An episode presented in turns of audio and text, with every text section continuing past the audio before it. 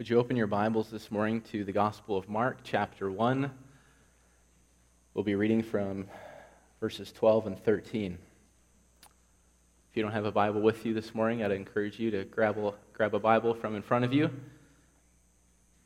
You can find this passage on page 836.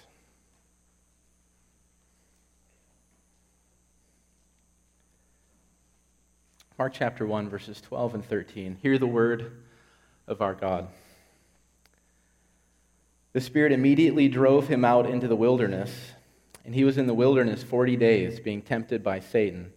And he was with the wild animals, and the angels were ministering to him. Let's pray.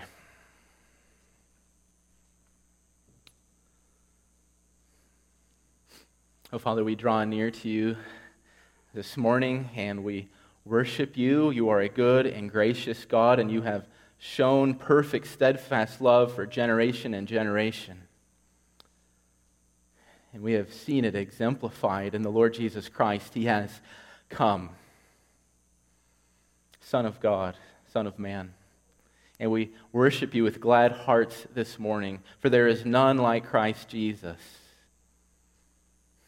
We praise you for his humility he stepped down into the Jordan River and he took upon himself the baptism of John.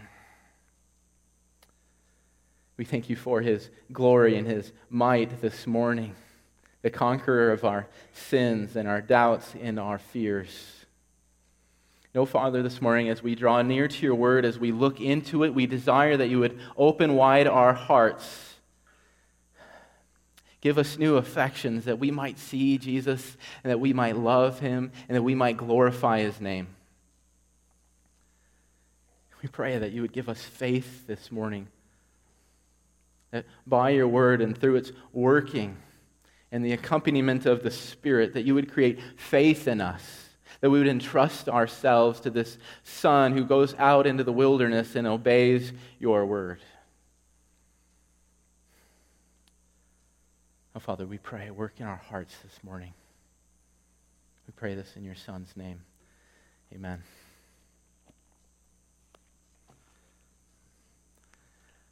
At the very core of Christian proclamation and mission is the saving message of Jesus Christ, our Savior. Paul proclaims in 1 Timothy chapter 1 verse 15. The saying is trustworthy and deserving of full acceptance that Christ Jesus came into the world to save sinners, of whom I am the foremost. And even the very name given the incarnate Son of God reveals his saving significance for mankind. Matthew chapter 1, verse 21. She will bear a son, and you shall call his name Jesus, for he will save his people from their sins. And those of us who have tasted this salvation as those who have been ushered into the congregation of the redeemed through the blood of Jesus Christ, we have learned to sing the ancient songs of salvation. And Moses leads us in confession this morning. The Lord is my strength and my song, and he has become my salvation. This is my God, and I will praise him, my Father's God, and I will exalt him. And David's many songs of salvation rise up in our hearts with much joy. The Lord is my light and my salvation. Whom shall I fear? And these old songs of salvation form the, the bedrock of comfort in our hearts. I will remember the deeds of the Lord. Yes, I will remember your wonders of old. I will ponder all your work and meditate on your mighty deeds. Your way, O God, is holy. What God is great like our God? And these songs of salvation press upon us the urgency of this gospel message. Isaiah sings piercing songs. He records the word of the Lord. Turn to me and be saved, all the ends of the earth. For I am God and there is no other. To me every knee shall bow, every tongue shall swear allegiance. And as we come to the Gospel of Mark this morning, this is what Mark's Gospel is all about. Mark, through the story of Jesus, unfolds God's gracious and redemptive acts of salvation. Chapter 1, verse 1 sets the trajectory for Mark's whole gospel, beginning of the gospel of Jesus Christ, the Son of God. And as we peer into these pages, we see that Jesus Christ, the Son of God, is both the herald of good news. He boldly preaches the now time of, of salvation. He says, The time is fulfilled and the, the kingdom of God is at hand. And we see in the pages of the Gospel of Mark that Jesus himself is the very substance of salvation. He is God's portion of salvation for sinful man. And Jesus beckons and he calls sinners to himself throughout the gospel story, saying, Follow me. And as we move slowly through chapter 1, and we're moving slowly with a purpose, because in chapter 1, Mark carefully lays the foundation for his story. He is setting a pattern, he is directing the, their trajectory. And in chapter 1, we begin, we begin to get hints about this salvation and what this salvation means for sinful people like us. So Mark begins by quoting from Isaiah and Malachi. Salvation is about the coming of God to his people. God is going to draw near. And we hear John's preaching in the wilderness. He says, After me comes he who is mightier than I, the strap of whose sandals I am not worthy to stoop down and untie. I have baptized you with water, but he will baptize you with the Holy Spirit. Mark tells us this God is going to come. He is the mighty one, and he's going to triumph over his enemies. He's going to subdue them all. And then we see Jesus, the Son of God, descend into the Jordan River and receive the baptism of John. And Mark begins to teach us God comes to bear the sinful yoke of his people so that forgiveness might flow out towards them. And we cannot ignore the supernatural events in chapter 1 the rending of the heavens, the descent of the Spirit upon Jesus, and the booming voice from heaven and Mark here presents to us the spirit filled beloved Son who will accomplish salvation for the people of God. And this carefully written introduction by Mark answers many of our questions about salvation. Who initiates salvation? God does. Who brings salvation? God in Christ. What is this salvation? Well, it consists of the forgiveness of sins, the dawn of the kingdom, new creation, the trampling of God's enemies, the time of the Spirit of God. And when is it happening? In the now time, in the present, in the days of Jesus, even right now. And who is this salvation for? Well, it's for sinners like you and like me. And we can ask one more question this morning How? How will the Spirit filled beloved Son bring salvation? How will God triumph over all of his enemies? How will God's people find the forgiveness of sins and even righteousness in the sight of their God? Mark provides us an answer in verses 12 and 13. He directs our attention. The text reads the Spirit immediately drove him out into the wilderness. And he was in the wilderness 40 days being tempted by Satan. And he was with the wild animals, and the angels were ministering to him. So, as we look into God's Word this morning, verses 12 and 13, our aim is, is rather simple. We want to gain a big picture of Jesus' obedience in the wilderness, why it matters, what's going on here. And as we look into verses 12 and 13, we see that, that Mark's account of this temptation is frustratingly brief. We only get two short verses. Mark doesn't tell us about the, the rumblings and the hunger that's going on in Jesus' stomach after fasting for 40 days. He doesn't present the dramatic back and forth between Jesus and the tempter. He doesn't tell us about the dramatic conclusion when Jesus rises up in the face of Satan and says, Be gone, Satan. Mark, as usual, is brief and he's right to the point. Will God's Son remain steadfast to his purpose? Will he remain strong in the face of temptation? Will he persevere in the wilderness? Can he stand tall against the adversary? And what we desperately need this morning, what humanity aches for, what creation seeks, is the obedient Son of God. And this is the good news that Mark presents before us this morning. The Son of God has come, and he has perfectly obeyed his heavenly Father. He has withstood every temptation, he has triumphed over the evil one, and the kingdom of God comes powerfully because of his obedience. The force of this assertion, the force of verses 12 and 13, however, by themselves might not land on us this morning with a lot of weight.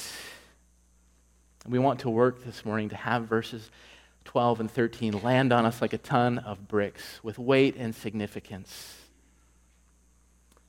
When you go to a, a jewelry store, a jeweler will carefully place a diamond upon black velvet. And why does the jeweler do this? Well, he does it to, to highlight the beauty, the sparkle, the clarity of the, the rock. The black provides a, a contrast, and the, the diamond shines forth. And so this morning, what our plan is, is to place the obedience of the Son of God in the wilderness against the black backdrop of human sin and failure.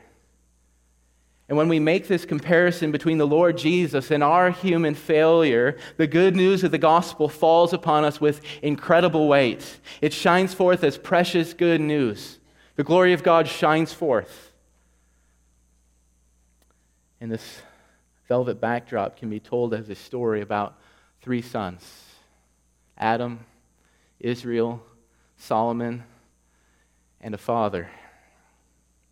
And there's a distinct narrative arc in this story. It resembles the parable of the prodigal son. There's a rich and generous father. He's not afraid to lavish good gifts upon his children. And then there is a foolish and treacherous son the son prizes the father's gifts and his own foolish ego above his father and his father's love and his father's glory. And then there is the inevitable third element of the story the ruin of the treacherous and foolish son. So, son number one, we can begin with Adam. And Adam's story begins with great promise. The generosity and the goodness of the Father is put on full display. The Father withholds no good thing from his Son trees full of fruit, beauty of every kind, gold and riches. And the Father is not aloof from his Son, but he is near his Son. These are not gifts of bribery, but he pays careful attention to his Son's needs. The Father draws near and assesses his Son, and he says, it is not good for the man to be alone. So the Lord draws near and he carefully crafts a, a helpmeet suited to his son's needs. And the extravagance of the Father only increases in the creation account. Adam is not only intended to enjoy God's good creation, but he's to have the, the run of it all. The Father hands the keys of creation into his Son's hands. It's like a father drawing near to his son. Here's the keys to the brand new car. Take it, drive it. Psalm 8 celebrates the Father's generosity towards his Son. You have crowned him with glory and honor. You have given him dominion over the works of your hands. You have put all things under his feet all sheep and oxen, also the beasts of the field, the birds of the heavens, and the fish of the sea, whatever passes along the path of the sea. And while the Father is incredibly generous, Adam is equal parts foolish. The goodness of God surrounds Adam. It hounds him. He cannot escape it. He cannot ignore it. Every sense touch, taste, sight, sound, smell testifies to the loving care of the Father towards his Son. Adam's pockets are full. His stomach is satisfied. He has the best job, and he comes home to a beautiful wife. What more could you want? But when the time of testing draws near, when the tempter shows up in the garden, Adam fails. He does not remain true to the word of God, but he, he perverts it. And he fails because his heart is not united in love towards his father. He doesn't prize his Father supremely. And the ruin of Adam's folly is so great. The living creature is subjected to death. Adam goes from riches to rags. He goes from fullness to emptiness, from the land of promise to a land of wandering and curse. Son number two, Israel.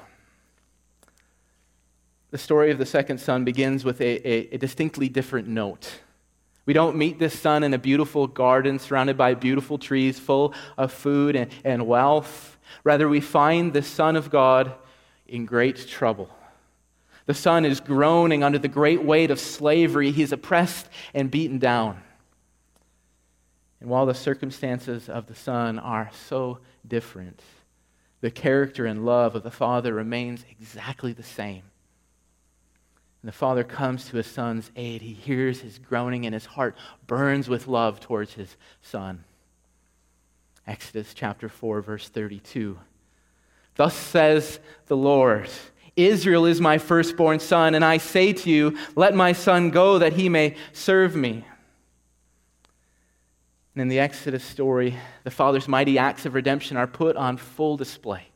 Plague after plague is poured out on the Egyptians. The Lord splits the sea so that his son might walk on dry ground. And he leads them through the wilderness by his very presence. And he sustains their lives with bread from heaven and water from rocks. And he promises them a, a land flowing with milk and honey. He leads them on a path to garden restored. And the Father's love is clear and it's plain.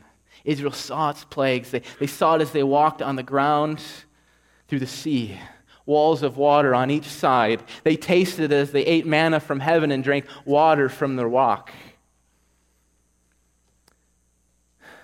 Yet, despite the tangibility of God's love, so tangible bread, water, split seas, defeated enemies. The foolishness of the son prevails. He will not heed his father's instructions.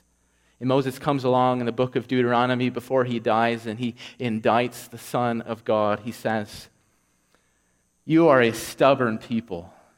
Remember and do not forget how you provoked the Lord your God to wrath in the wilderness.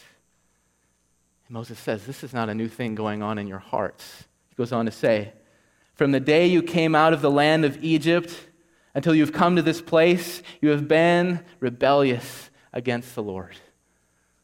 Israel is a foolish and rebellious son. And this brings us to a third son.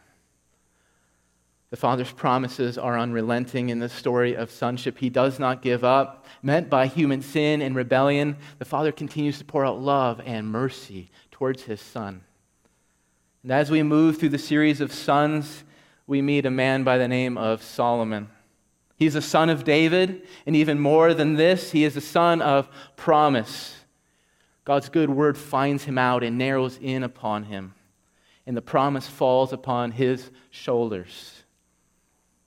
2 Samuel 7, God addresses this son. I will be to him a father, and he shall be to me a son.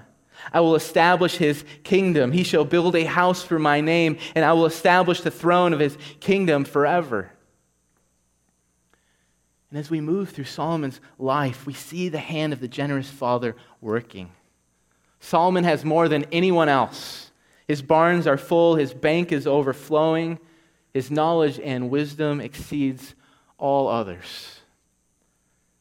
1 Kings chapter 10 says, King Solomon excelled all the kings of the earth in riches and wisdom.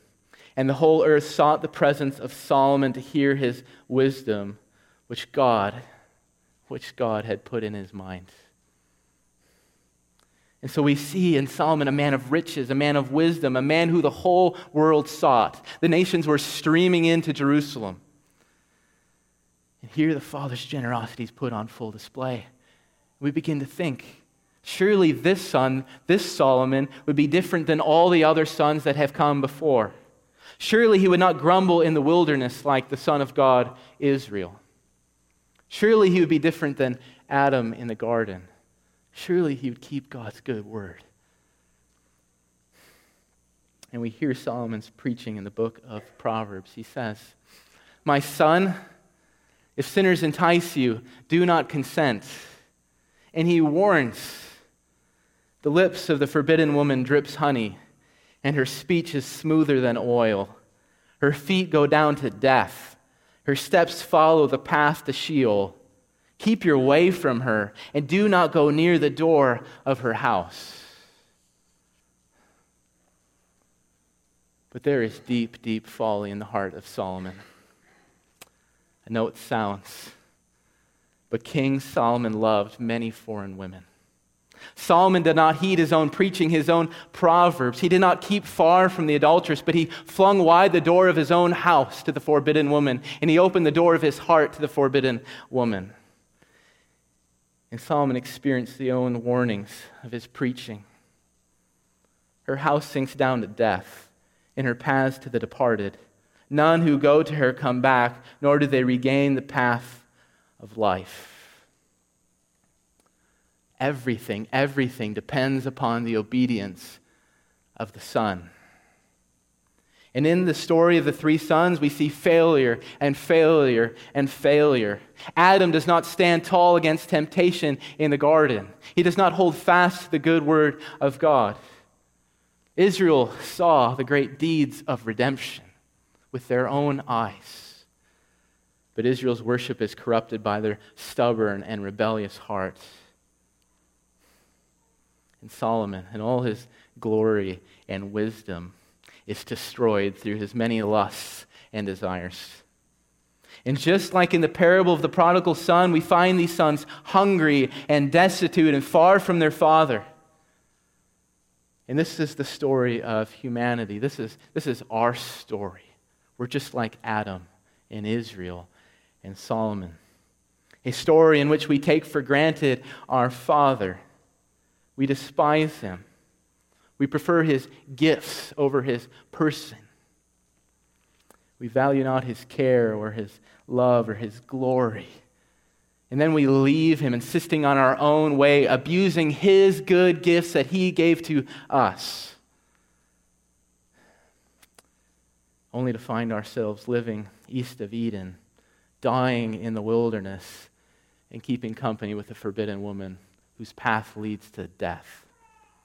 And while we thought this way would lead us to happiness and delight, we find that our stomachs are empty and we are far from our loving Father. We look at the pigs. Oh, that I could eat their pods.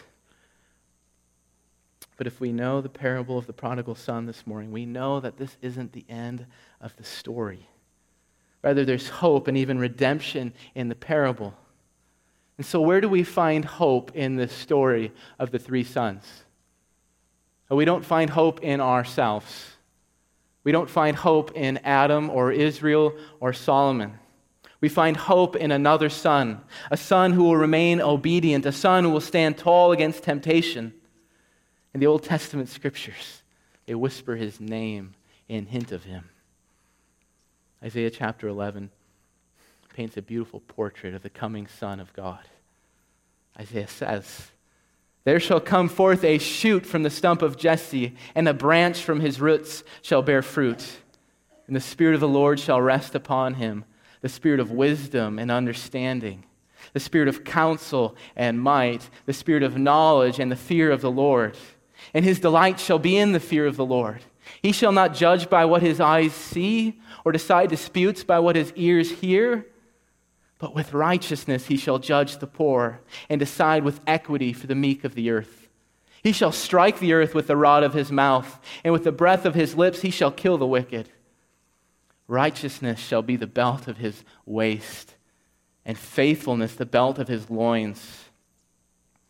The wolf shall dwell with the lamb, and the leopard shall lie down with the young goat, and the calf and the lion and the fattened calf together, and a little child shall lead them on. What is Isaiah saying? Everything, everything depends upon the obedient Son of God. And the good news of the gospel this morning is that there is an obedient Son, and that the obedient Son has come, and Mark brings him near to our ears and to our hearts this morning. He tells us, he preaches to us. Verses 12 and 13. The Spirit immediately drove him out into the wilderness. And he was in the wilderness 40 days being tempted by Satan. And he was with the wild animals, and the angels were ministering to him. Mark says, Behold the obedient Son. And against the black velvet of the three sons, the glory and the beauty and the worth and the significance of Jesus Christ stands out. Adam in the garden, he let go of the good word of God. He did not cling graspingly to it. He trusted in his own wisdom. He was deceived. But the Son of God, he held fast to the word of God. And in the face of temptation, he cried out, Man shall not live by bread alone, but by every word that comes from the mouth of God. Israel grew discontent with their father. They saw his great acts of redemption, and they didn't care for his love or his glory or his worth. Rather, they were ruled by the cravings in their stomachs. They cried out in hunger. Oh, oh, that we had meat to eat. Remember the fish we ate in Egypt that cost us nothing the cucumbers, the melons, the leeks, the onions, and the garlic. Behold the Son of God. Though the Son of God had no food in his belly, though he suffered great hunger, Jesus Christ satisfied himself with greater pleasure. He sung in his heart in the wilderness Whom have I in heaven but you? And there is nothing, nothing on earth I desire besides you. My flesh and my heart may fail, but, but God is the strength of my heart and my portion forever. Solomon, promise of God narrowed in upon him. God poured wisdom into his heart, and he taught wisdom. He said, A wise son heeds his father's discipline, but a mocker does not listen to rebuke. He taught, A wise son brings joy to his father but a foolish son grief to his mother.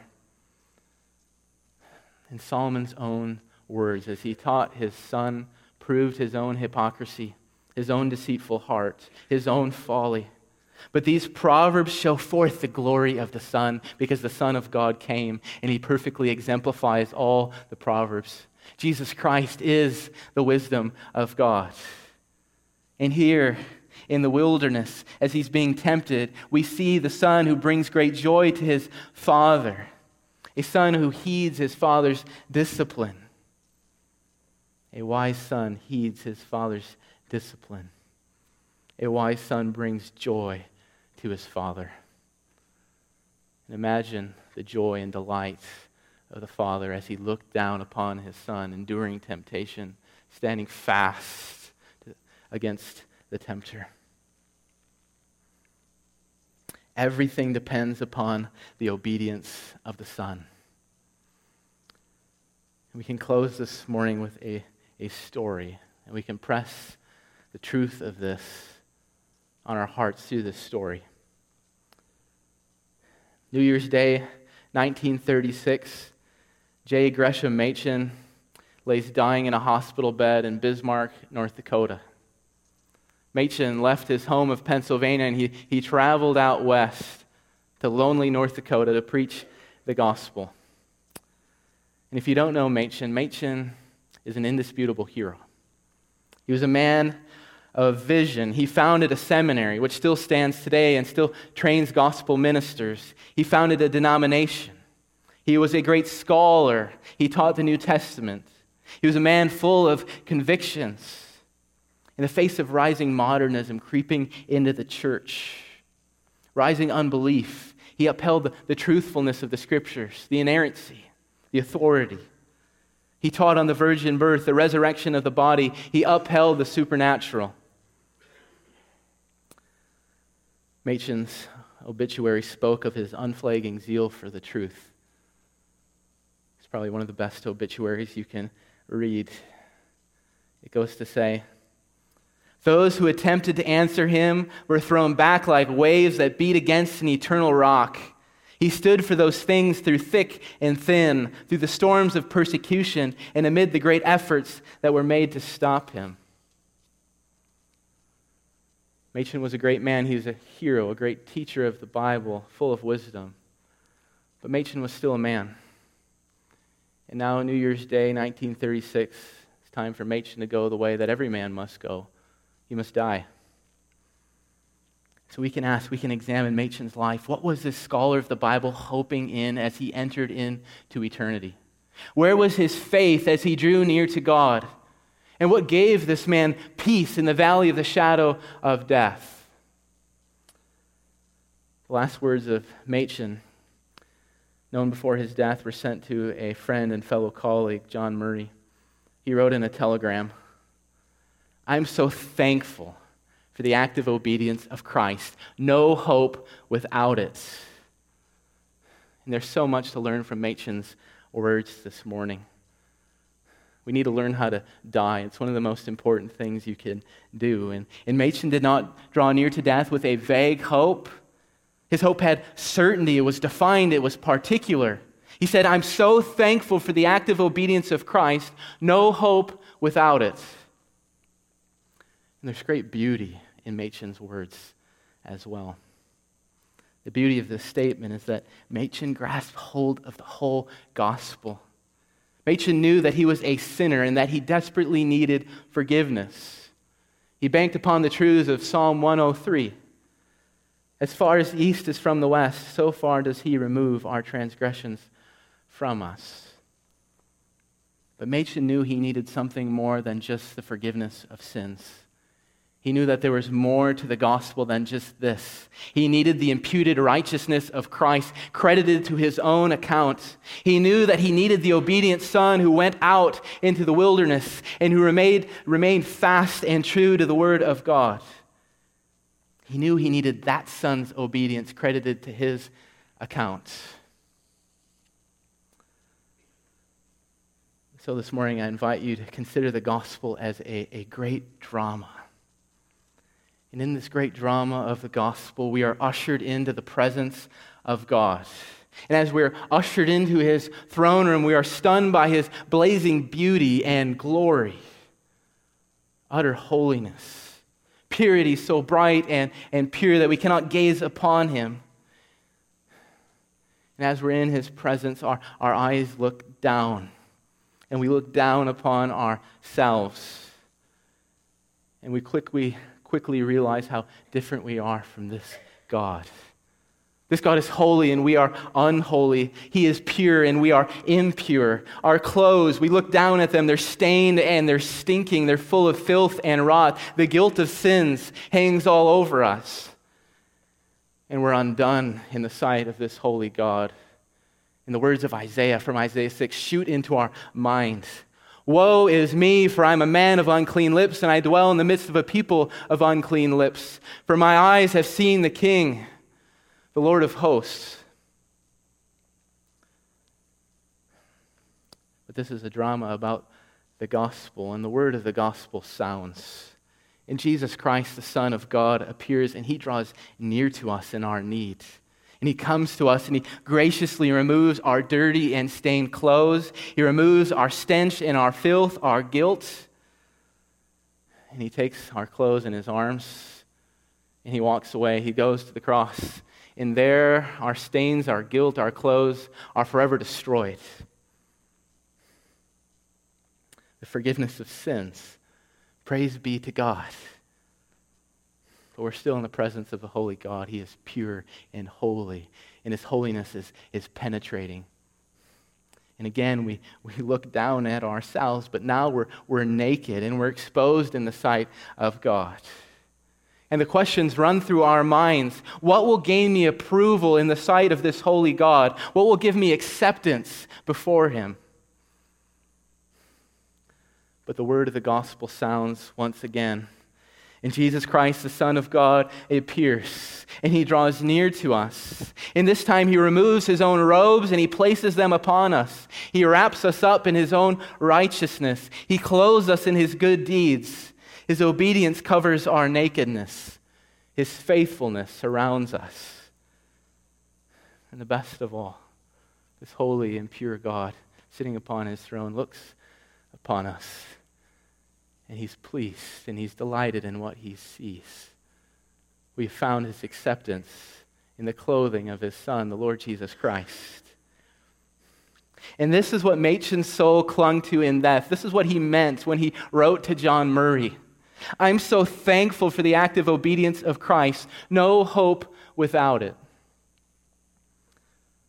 And this is what the Son of God achieved in the wilderness for us.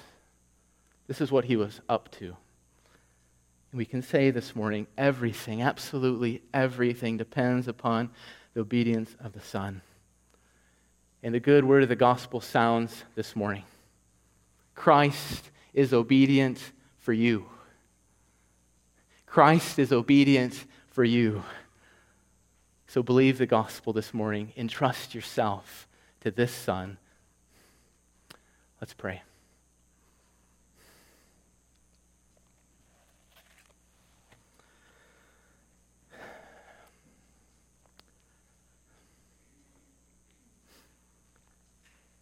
Oh, Father, we rejoice this morning in your great gospel. And it is a great gospel. It is good news to our souls. We rejoice in the forgiveness of sins. Jesus has carried our sins far away, never to be seen again. And Jesus Christ has appeared, and he has clothed us with, our, with his own righteousness, and now we stand acceptable in your sight. Oh, Father, would you work in our hearts this morning by your Spirit and your word? Give us faith in the Son today. Oh, Father, we pray, create faith this morning. Where there is no faith, speak faith, we pray. Oh, God, give us assurance now, we pray. In Jesus' name, amen.